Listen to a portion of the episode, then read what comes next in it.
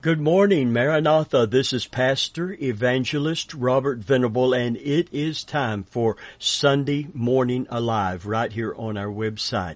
I have a important message to bring. There's never been a time that I've sit down here in my home office to make one of these broadcasts or Bible studies that I didn't feel uh, the sense of urgency and the sense of God's anointing uh, upon my life uh, to bring a message from His Word that is also from His heart that fits the time that we are in and the circumstances that we are facing.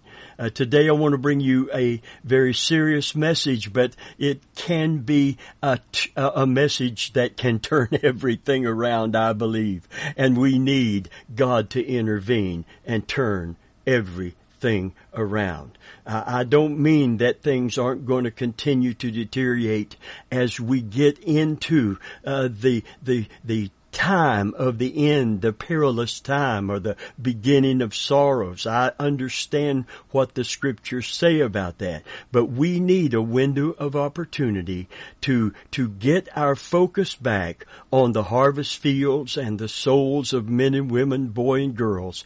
Amen. We need the, to be praying that the Lord of the harvest would send laborers into the field and at the same time, amen, volunteer volunteering as laborers. That doesn't mean everyone's going to go and be missionaries in foreign lands. It means everybody's going to the cleaners. Everybody's going to the gas station. Everybody's going to the grocery store, to college, to school, wherever. Amen. Listen, it's time for Christians to get that heavenly minded mind set today. Amen. Someone has said if we're, we're, he's so heavenly minded, he's no earthly good. Friend of mine, if we're not heavenly minded, we are not going to be any earthly good. I'm not talking about quitting your job and sitting uh, on top of a mountain and interceding and letting your family uh, uh, do without. That's an imbalance. That's not wisdom. That's not what the scriptures teach. I am saying that if we're going to be the kind of father, mother, provider, Christian leader that we need to be, pastor, evangelist, teacher, we need to have our eyes raised.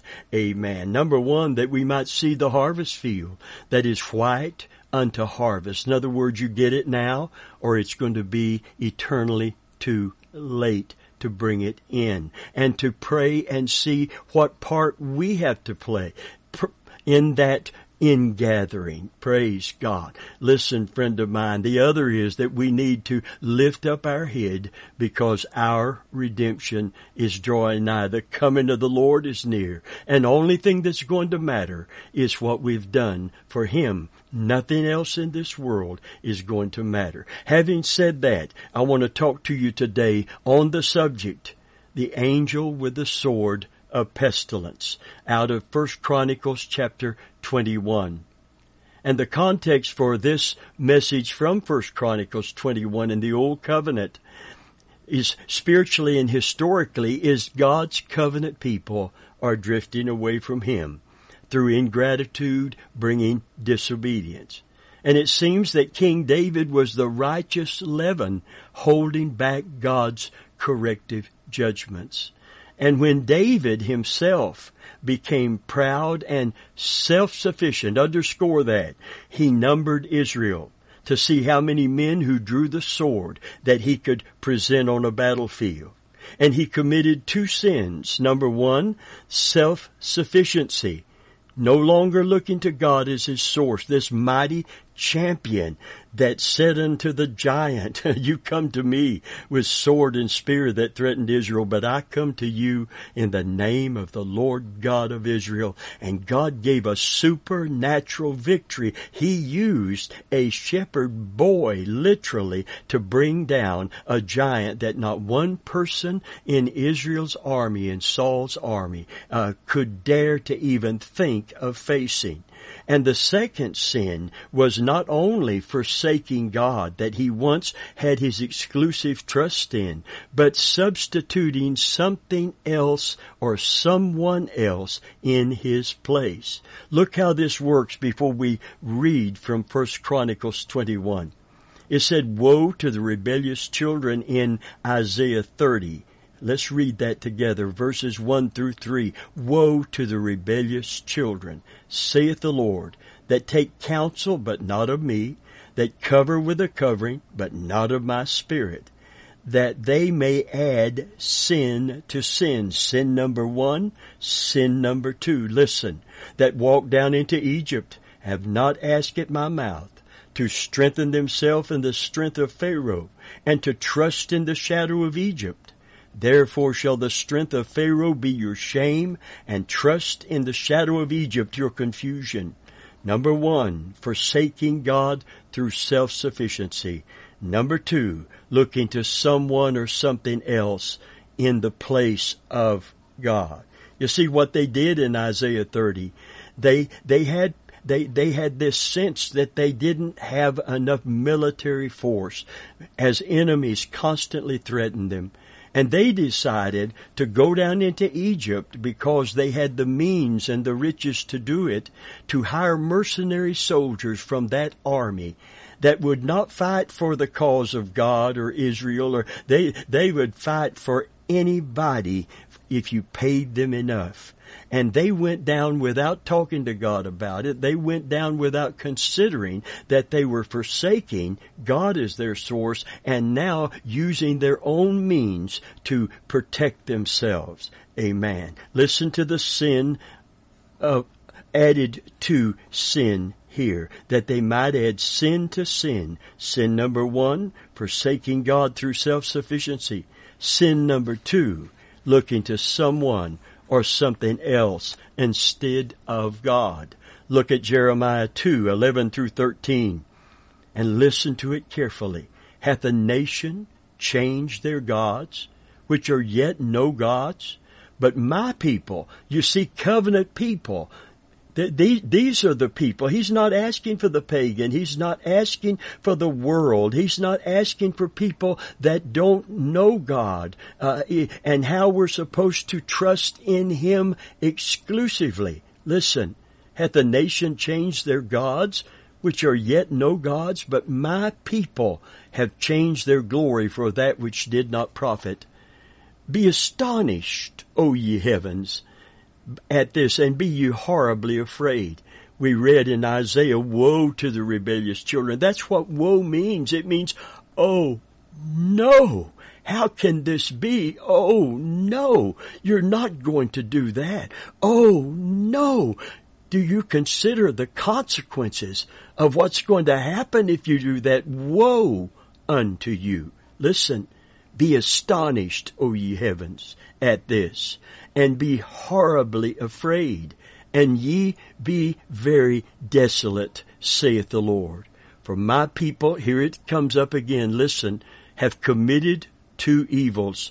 They forsaken me, the fountain of living waters, and hewed them out cisterns, broken cisterns that can hold no water.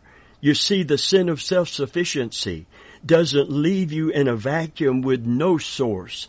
It means you're leaving the source you should be looking to and you're going to substitute someone or something else. A cistern is that uh, really for irrigation they would dig a hole in the ground to catch the rainwater, a big pit and and they would line it with clay, the sides and the bottom. And when it went dry, the sun would cause the clay to crack, and the next time it rained, it wouldn't hold water.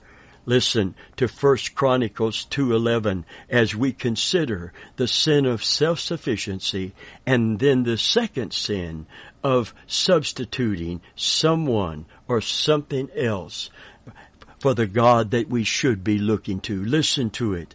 1 Chronicles 21.1 it said, and Satan stood up against Israel and provoked David to number Israel. Literally, he incited him uh, in one translation. Another said he seduced him. The, the hedge is now breached. the covering is removed and God's judgment is fallen upon the entire nation. Listen, this was a serious sin. It's just as serious today as it was then. Friend of mine, I want you to know the devil knew as long as David, as the leader and the people following David's lead, kept God as their source and they bowed to no other gods and they, oh, they, they thanked him for, for his grace and his goodness by seeking to obey him no nobody could defeat them no nation could could defeat them nothing could harm them the devil knew i can't touch them as long as they're right with him. So what's his strategy? Get them in a situation where God is obligated to chastise them, to judge them for their sin against him. I, I will see them hurt I will see that nation in peril because I seduce them to sin against him. Listen, in First Chronicles 21 and verse 7 it says, and God was displeased with this thing. David's, David's, David's counselors warned him, don't do this, don't do this, don't do this. And yet he overrode them and did it anyway. This is the pride that power brings. When someone is a king for a long time and they're drunk on the power that they hold, they're not only a king, they're a champion. Everyone is singing the praises of David for defending Israel and, de- and destroying the giant that defied them. Listen, and God was displeased with this thing, therefore he smote Israel. So the Lord sent pestilence upon Israel and there fell of Israel 70,000 men. And in verse 15, it says, And God sent an angel to Jerusalem to destroy it. And in verse 16, it said, And David lifted up his eyes and saw the angel of the Lord stand between earth and heaven, having a drawn sword in his hand, stretched out over Jerusalem. I want to read that again because there's a lot of different opinions and speculations as as as what how we need to pray and and and who is the source of this that. Listen and David lifted up his eyes and saw a demon, a devil, some some minion from hell. No he saw the angel of the Lord. This is corrective judgment in Israel because of rebellion flat out rebellion out of pride and self-sufficiency. Listen, and David lifted up his eyes and saw the angel of the Lord stand between earth and heaven, having a sword drawn in his hand, stretched out over Jerusalem. Now look at verse 26. David repented he he's he you, you know what he actually said and I'm I'm condensing here. You can read the chapter. He said he said don't hurt them. It's me. I sinned against you. I did it. I led in this rebellion against you. And he built an altar to sacrifice unto the Lord. He saw that angel at Ornan's threshing floor. And he told Ornan, I want to buy that to make an altar and an offering unto the Lord. and Ornan said, you don't have to buy that. In the trouble we're in, if there's a solution to this, he said, I'm going to give you the land to build that altar on and, and, and it's free. I won't charge you anything. You know what David said? He said, I will not offer God that that cost me nothing but I will buy it for the full price. Listen, friend, if we need a solution to a problem and we're serious about the solution, we can't short change God. Amen. Listen, God deserves our all. He, doesn't just demand our all as Christians to make a full-blown commitment to follow Christ. He deserves it. He's worthy for what He's done in, in and through Jesus and Jesus has done in and through the cross. He is worthy of that kind of commitment and nothing less. So David built there an altar unto the Lord and offered burnt offerings and peace offerings and called upon the Lord and he answered him from heaven by fire upon the altar of the burnt offering. When fire fell from heaven, supernatural fire fell and, and consumed that offering. Amen. David realized that his intercession was effective and now God is going to intervene. Praise God. Listen, I want to, I want to say something today and I want to say it in love. And I don't want to say it in a, any sense of meanness or criticism. But there's a collective cry today around the world for God to intervene in the fear and the uncertainty caused by the pandemic the loss of friends and family members to its deadly toll. Plenty of calls for prayer, few for repentance. I want to say that again. Plenty of calls for prayer, but few for repentance that promises restoration. I want to say that again. Repentance promises restoration. We serve a God of mercy and grace and love, and He said, Return unto me, and I will return to you. And repentance, if we've drifted away, is necessary to return to God. We can't just return to God by, by just making Him our source again. See, it's a double-edged sin, a double-edged sword. It is forsaking God and substituting someone or something else as our source in His place. And it might be ourself. It might be simply we are sufficient in ourselves. That's why the apostle Paul said in the New Testament, with all of his anointing, with all of his gifts of the Spirit, with all of, of, of this great apostle's revelations and insight. He wrote 13 of the 27 books of the New Testament if you count Hebrews, and I believe he did. Whether he did or not is a little bit of confusion there, but one thing's for sure. He wrote the most of the books of the New Testament, the epistles. Listen, God used him so mightily, and here's what he said about that. Not that we are sufficient as of anything of ourself, for our sufficiency is of God. Hallelujah. Our, our sufficiency is of God.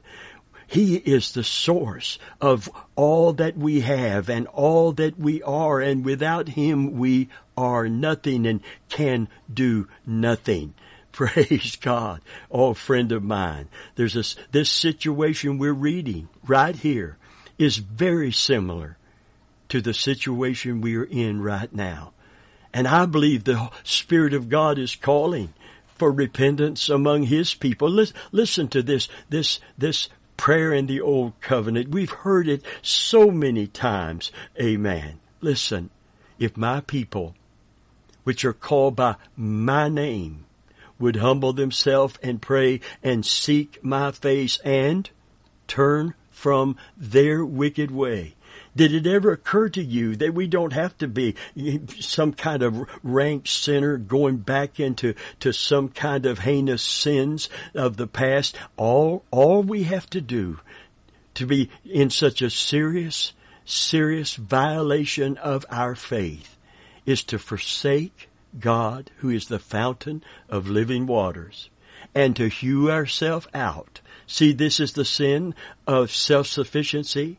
And this is the sin of supplanting, substituting someone or something else for that that we should look exclusively to God and God alone for.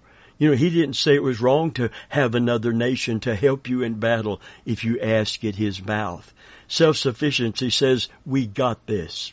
Self-sufficiency says, we got this. We can handle this. We don't need to look to God with all of our heart. We don't need to go to God and ask Him for His permission to do this. We're just going to act on our own volition. That is a serious sin in the eyes of God. And it brings serious consequences. Listen, David said, look, there's 70,000 people that are dead and it's my fault. I led them wrong. I could have led them in a prayer meeting and, and personal repentance and calling the nation to repentance.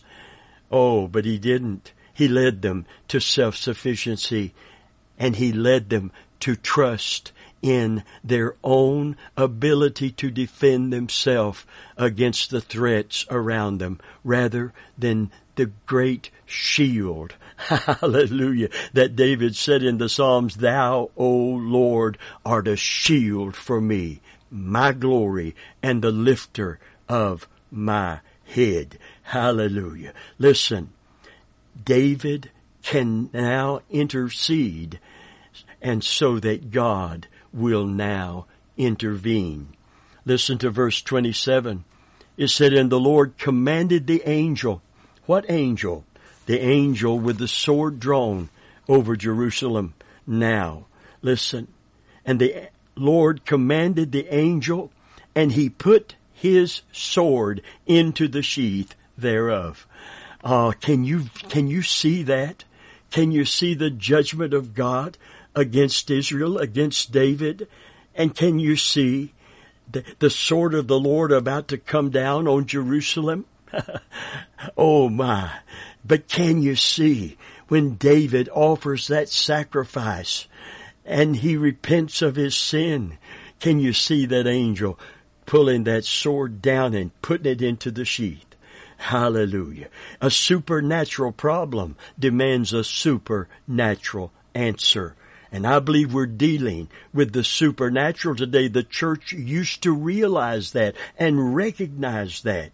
We as ministers used to recognize that, that we're not warring uh, just against flesh and blood and our problem is not just with demons and a hierarchy of demon powers. We get turned wrong with God. We have a problem with God and only God can fix the problem, but He's willing to.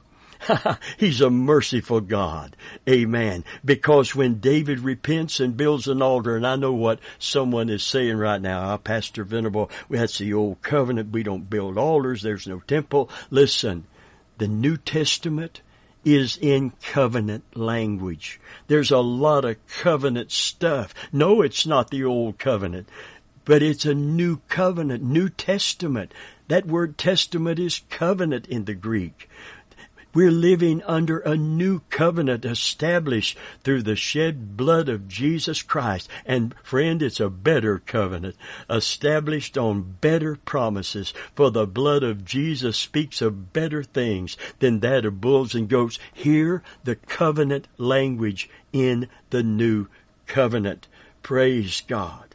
Friend of mine, because we're living in this new covenant, we can make an, not only repent and seek restoration, but we of self-sufficiency and of looking to ourself or something or someone else as a source. That can be repented of today. Amen. We can return to the God of our fathers. We can return to the God who said, call upon me in the day of trouble. I will deliver you and thou shalt glorify me. Praise God. We can return to the, the proper focus of our faith, not using our faith just to get more material things, but to become obedient and subservient to our God and our King. Hallelujah. Listen, if we are willing to do this today. The Bible said in Romans chapter 12, I beseech you, therefore, by the mercies of God, that you offer your body Hallelujah. There's the covenant language again. What can we offer? We're not under that old system. We're under a new and better system. What can we offer him? Amen. That will please him. Listen and, and, and, and will honor him and will reverence him and will represent his kingdom instead of the kingdoms of this old fallen world. I beseech you by the mercies of God God has given His Son to die in our place. Jesus took our place on the cross. What is the requisite re- response to that? I beseech you, by the mercies of God, Paul says, that you offer your body a living sacrifice.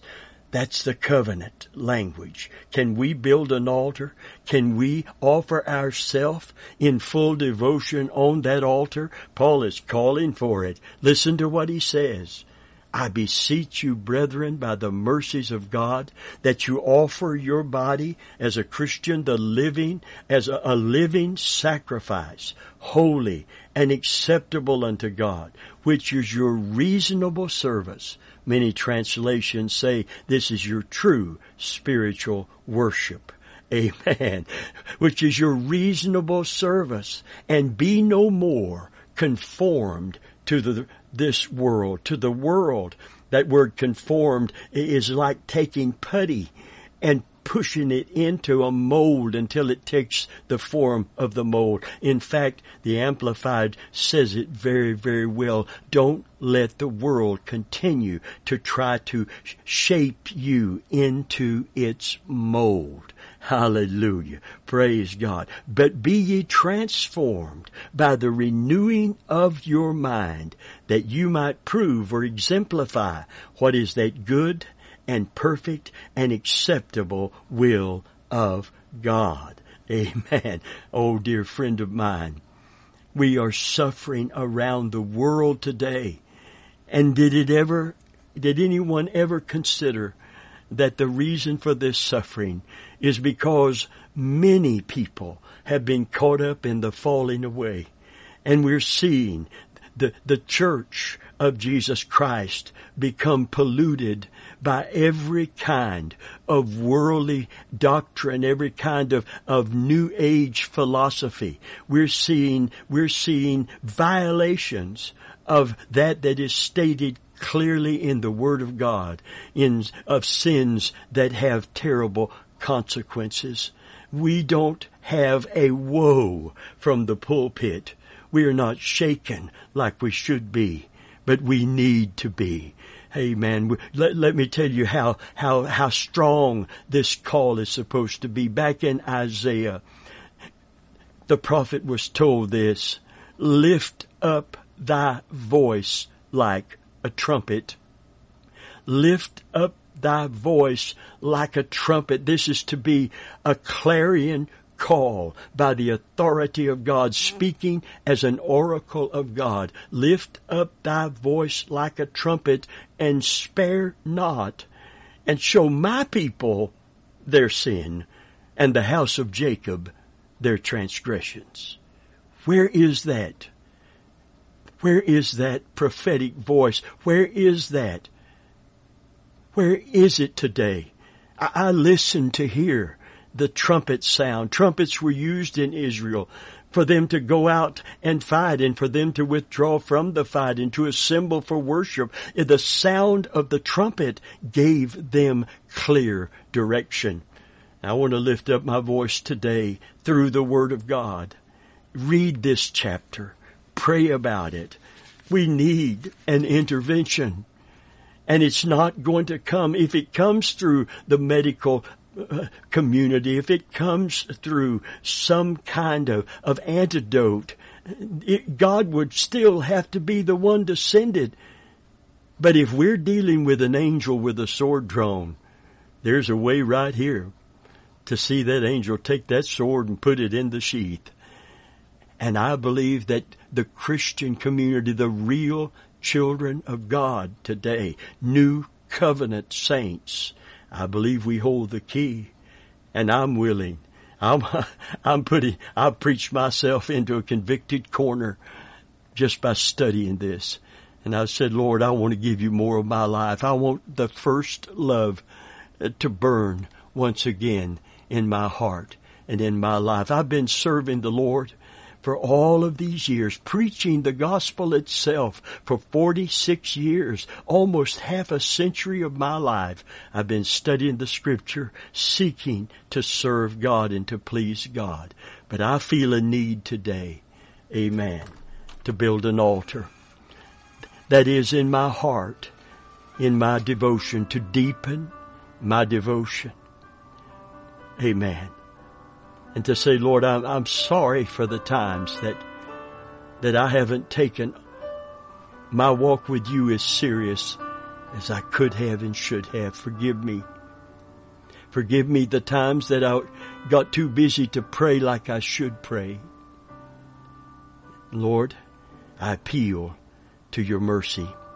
I have hope because I'm told through the Word of God that thy mercies are new every morning. Great is thy faithfulness. Great is thy faithfulness. If you don't know Jesus today, all you have is science and medicine. All you have is only that that the world can offer.